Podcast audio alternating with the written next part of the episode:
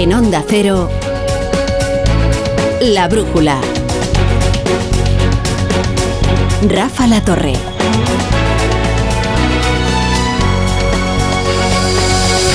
Esta vez Junts per Cat ha cumplido su amenaza y ha votado contra la ley de la amnistía, la ley sobre la que se erige esta legislatura. Fíjense cómo lo resume este titular de Bloomberg, así lo están viendo ahora mismo en el extranjero. Pedro Sánchez ha perdido una votación crucial después de que sus socios catalanes se rebelen contra la ley de la amnistía y dice que la administración podría colapsar. Bueno, desde luego Pedro Sánchez no puede convocar todavía elecciones, no puede disolver el Parlamento hasta que se cumpla un año desde la última disolución, pero tampoco es esa la tesitura en la que se encuentra, porque la ley no ha sido tumbada, la ley continúa su tramitación. Y quedan 15 días para negociar en la Comisión de Justicia. Esta ha sido una de esas jornadas de tortura a Pedro Sánchez en el Congreso. Esas jornadas que tanto disfruta Miriam Nogueras. Una jornada que ha terminado además con una nueva humillación. Tanto es así que Pedro Sánchez ha abandonado la Cámara el primero, como alma que lleva el diablo, sin mirar atrás. ¿Qué es lo que ha ocurrido? ¿Cómo es posible que Junts haya votado en contra de la amnistía de sus líderes? ¿A qué viene a infligir esta derrota tan lacerante en el gobierno?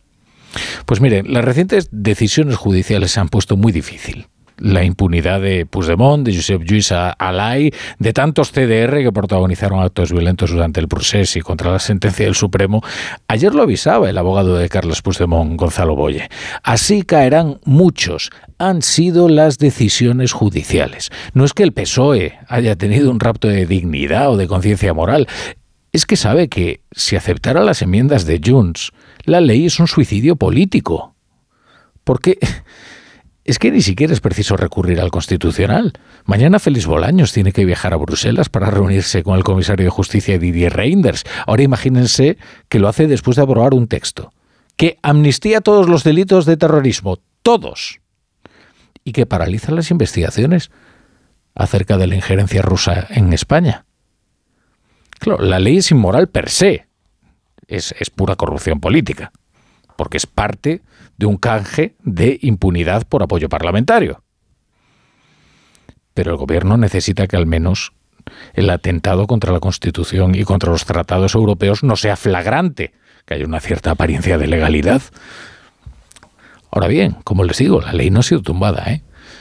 La ley sigue tramitándose porque no se va a la basura. Lo que ocurre es que no viaja al Senado. Ahora vuelve a la Comisión de Justicia para que continúen las negociaciones. Esto es para que continúe la tortura. ¿Terminará cediendo el gobierno ante Puigdemont otra vez? Desde luego, si la ley decayera, quizás el sentido de los votos sería distinto, ¿eh? Es decir, si no hubiera una red debajo, ¿eh?, que la sostuviera. ¿Quién sabe? ¿El que iba a ceder? Si Carlos Puigdemont o Pedro Sánchez. Por ahora el resultado es que las investigaciones de los jueces de los casos Tsunami y Volhoff impiden la aprobación de la ley de amnistía. La brújula con Latorre. Bienvenidos a Brújula si se incorporan hasta ahora a la sintonía de Onda Cero. Hoy ha sido una jornada aciaga para Pedro Sánchez, desde luego, ha sufrido una derrota parlamentaria. Además, en una ley como la de la amnistía, con el desgaste que ha sufrido negociando esa ley, con los cambios permanentes que ha tenido que ir introduciendo al mismo ritmo que se producían decisiones judiciales, con la debilidad que reveló la redacción de esta proposición de ley. También ha sido una jornada aciaga para Félix Bolaños, el gran negociador que además de todo es ministro de Justicia y que ha tenido que asistir silente a otra batería de insultos y difamaciones por parte de los independentistas a los jueces por su nombre y por sus apellidos, Todos esos señalamientos desde la Cámara que a Francina Armengol no le provocan ninguna urgencia para intervenir y cortar esas diatribas. Contra jueces con nombres y apellidos. Luego Félix Bolaños ya en el patio del Congreso de los Diputados sí hizo una tímida defensa de los jueces ante los periodistas, pero siempre después de haber conocido el resultado. No vaya a ser que si lo hace antes agravia a sus socios y eso no puede ser. Bueno, todas estas humillaciones para luego ya ven que la ley por el momento no sale adelante y no lo hace porque Junts ha votado en contra. Como les cuento, Pedro Sánchez ha salido de la Cámara derrapando. Vamos al Congreso de los Diputados a ver cómo ha transcurrido el debate y cuál es la posición de cada uno de los grupos. Juan de Dios Colmenero, buenas tardes. Rafa, buenas tardes. Pues otra jornada más que ha navegado entre el surrealismo y el sainete parlamentario. El hecho de que todo quede aplazado para dentro de 15 o de 30 días no quita la importancia que Sánchez ha salido esta tarde del Congreso con la primera gran derrota desde el inicio de la legislatura y de una ley orgánica, nada menos que la tan traída y llevada amnistía a la que le permite ser presidente del gobierno. Y el fracaso añadido de una coalición que hace aguas. La imagen de este penúltimo chantaje de Junts demuestra, pone en evidencia la ingobernabilidad de la fuerza parlamentaria que no ganó las elecciones y que necesita el apoyo de todos, todo el tiempo y al mismo tiempo. Incluso el apoyo de sus socios de la formación de Puigdemont, que después de exigir una ley vota en contra de la propia ley que han redactado. Desde el PSOE aseguran, lo han asegurado al terminar la votación esta misma tarde aquí en el Congreso, que no van a cambiar de postura. Y desde Junts consideran que ellos tampoco van a cambiar de postura y quien debe de hacerlo es el Partido Socialista. Y es que si todo el terrorismo o la alta traición no se puede incluir en la amnistía hoy, tampoco se podrá incluir dentro de 15 días. Félix Bolaños, al terminar la votación, ha hecho estas declaraciones y ha pedido, casi ha rogado a Junts que recapacite. Por tanto, pido a Junts que reconsidere su posición en el nuevo trámite que se va a abrir, que sigamos trabajando, por supuesto, y que sean conscientes que es una ley muy positiva para la convivencia en Cataluña y de la convivencia de catalanes con el resto de españoles. No existe riesgo de legislatura, ha añadido el ministro Félix Bolaños, aunque fuentes del Partido Socialista aseguraban que lo ocurrido hoy deja tocada la acción de gobierno y los presupuestos generales del Estado. Y la relación con sus socios. Yo creo que Miriam Nogueras disfruta con esto. Desde luego se desempeña con un sadismo contra Pedro Sánchez que a veces asusta. Y hombre, pues ahí aguantando el chaparrón, el presidente del gobierno. Hoy ha vuelto Miriam Nogueras a insultar y difamar a los jueces. Ocurre algo interesante también entre los independentistas. Oriol Junqueras ha dicho que esta es una buena ley y la ha defendido. Porque también está la particular guerra entre Esquerra y Junts. Lo que ocurre es que los abogados de Puigdemont creen que dejan a demasiada gente fuera del manto de impunidad que les prometieron. Hombre, ustedes tengan en cuenta que Oriol Junqueras ya ha sido indultado por este gobierno. Es decir, ya pues, no tiene causas pendientes. Y sí, le borrarían el historial delictivo, pero su tiempo en la cárcel pues ya lo ha pasado. Aquí el que está tratando de librarse como sea es Carlos Puigdemont. Y por eso tratan de afinar al máximo la ley de amnistía para que se libre Puigdemont y todos aquellos que tienen cargos gravísimos, tan graves pendientes que probablemente sea imposible amnistiarlos. Ignacio Jarillo, ¿qué tal? Buenas tardes. ¿Qué tal? Sí, hoy hemos podido medir la distancia que hay entre Junts per Cataluña y Esquerra porque ambos partidos han mantenido dos posturas tan opuestas como el sí y el no, nada menos que a la aprobación de la ley de amnistía que ambos querían y que el gobierno había diseñado para ellos. Y todo porque Junts teme que el texto tal y como está no garantiza inmunidad suficiente a Puigdemont y a los suyos y que pasado mañana un juez, como decías, les complique la vida judicial encausándolos por delitos de terrorismo o traición. Por eso Miriam Nogueras, la mano derecha de Puigdemont aquí en el Congreso, devuelve la ley a la comisión de donde salió. Junts no puede participar en dejar a todo el independentismo catalán expuesto a las arbitrariedades de la cúpula judicial politizada española. Este texto es un buen punto de partida y lo sería aún más en una democracia plena donde no hubiera injerencias. Pero ustedes saben que esta ley tiene agujeros. Y mientras fuera del Congreso, junto a los leones, el líder de Esquerra, Oriol Junqueras, lamentaba la oportunidad perdida que hubiera salvado a cientos de colaboradores del procés, dice, incluidos profesores y directores de colegio, y lanzaba una carga de profundidad a Junts por negarse a votar a favor de la ley. Yo no tengo por costumbre hacer reproches a nadie, pero sí que me gusta insistir.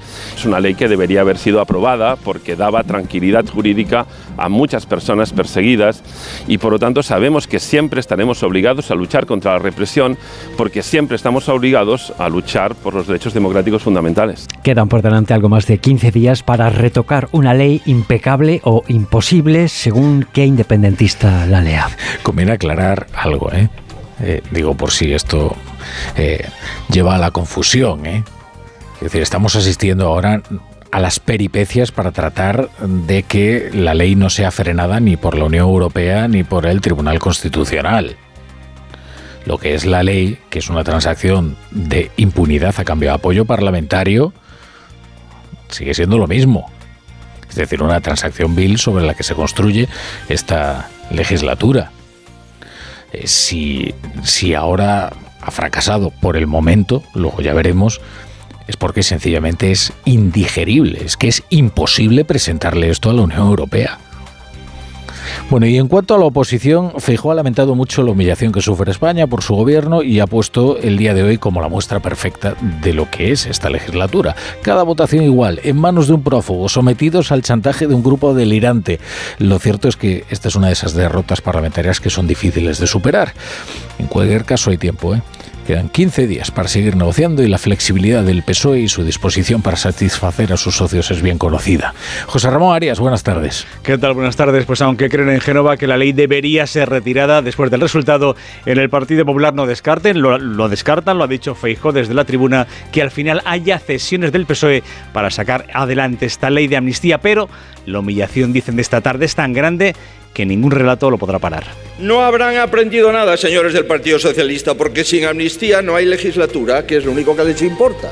Volveremos a ver ministros comiéndose las palabras, a portavoces haciendo juegos malabares y a Sánchez saltando a la comba con sus líneas rojas. El Partido Popular ve cómo su predicción se va cumpliendo y la legislatura se convierte en un tormento para el Partido Socialista, aunque este incluso haya traído al Congreso una ley infame, una ley obscena, una ley, dice Feijóo, que es una enmienda a la totalidad al Sánchez anterior al 23 de julio. Cuando el señor Sánchez decía que Cataluña no se había producido una sedición, sino una rebelión, y que la amnistía era claramente inconstitucional, o cuando decía que Junts era la derecha xenófoba, o cuando decían que ustedes, los de Junts, cocoteaban con Putin, ¿en qué punto de la fachosfera se encontraba el señor Sánchez?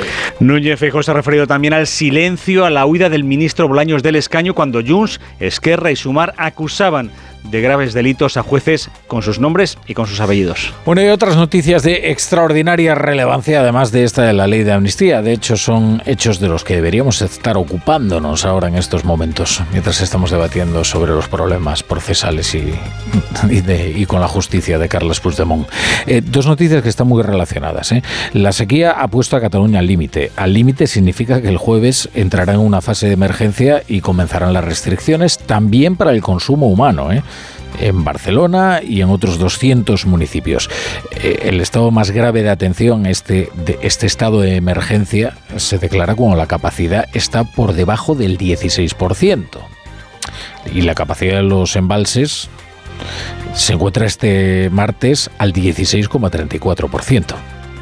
Patricia Platja, que es la portavoz del gobierno, salía a contar cuál es la situación a los catalanes que pronto verán restringido el consumo de agua. Que una vez está debajo de estos 100 hectómetros cúbicos o por debajo del 16% de capacidad, que todavía no estamos por debajo de este 16% de capacidad, saltamos de fase y entramos en fase de emergencia. El jueves se va a reunir de forma extraordinaria la Comisión Interdepartamental de Sequía para tomar las decisiones oportunas una vez analizadas las cifras consolidadas y el estado de los diferentes embalses. Y la siguiente puede ser Andalucía, porque el presidente Juanma Moreno se ha ido a Bruselas a explicar cuál es la situación de los embalses en Andalucía, y es crítica, y probablemente, de hecho, si no se producen lluvias durante todo este mes, termina habiendo también restricciones severas en Andalucía, y esto solo agrava la situación de la agricultura, que es el otro gran frente, no ya nacional, sino europeo. Pero aquí en España se producen réplicas de las protestas que se están llevando a cabo en Francia. Y pronto los agricultores saldrán a la calle también a reclamar lo suyo. Ahora nos vamos a Francia para contárselo.